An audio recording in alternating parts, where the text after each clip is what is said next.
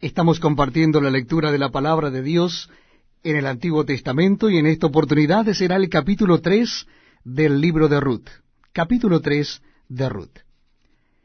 Después le dijo su suegra Noemí, Hija mía, ¿no he de buscar hogar para ti, para que te vaya bien?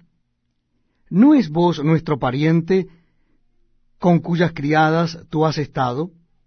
He aquí que él avienta esta noche la parva de las cebadas.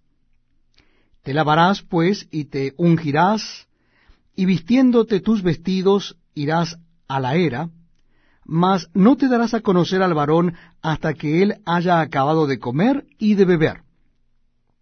Y cuando él se acueste, notarás el lugar donde se acuesta, e irás y descubrirás sus pies, y te acostarás allí, y él te dirá lo que hayas de hacer. Y ella respondió, haré todo lo que tú me mandes. Descendió pues a la era e hizo todo lo que su suegra le había mandado. Y cuando Booz hubo comido y bebido, y su corazón estuvo contento, se retiró a dormir a un lado del montón. Entonces ella vino calladamente y le descubrió los pies y se acostó. Y aconteció que a la medianoche se estremeció aquel hombre y se volvió, y aquí una mujer estaba acostada a sus pies. Entonces él dijo, ¿quién eres? Y ella respondió, Yo soy Ruth, tu sierva. Extiende el borde de tu capa sobre tu sierva, por cuanto eres pariente cercano.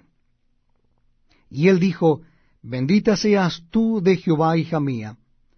Has hecho mejor tu postrera bondad que la primera no yendo en busca de los jóvenes, sean pobres o ricos. Ahora pues, no temas, hija mía, yo haré contigo lo que tú digas, pues toda la gente de mi pueblo sabe que eres mujer virtuosa. Y ahora, aunque es cierto que yo soy pariente cercano, con todo eso hay pariente más cercano que yo.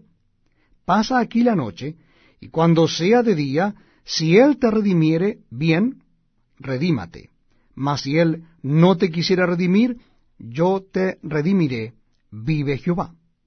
Descansa, pues, hasta la mañana.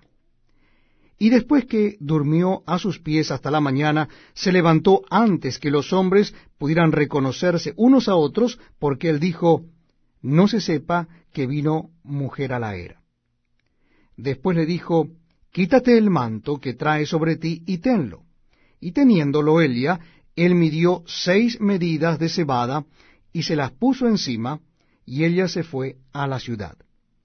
Y cuando llegó a donde estaba su suegra, ésta le dijo, ¿Qué hay, hija mía? Y le contó todo lo que con aquel varón le había acontecido. Y dijo, Estas seis medidas de cebada me dio diciéndome, a fin de que no vayas a tu suegra con las manos vacías. Entonces Noemí dijo, Espérate, hija mía, hasta que sepas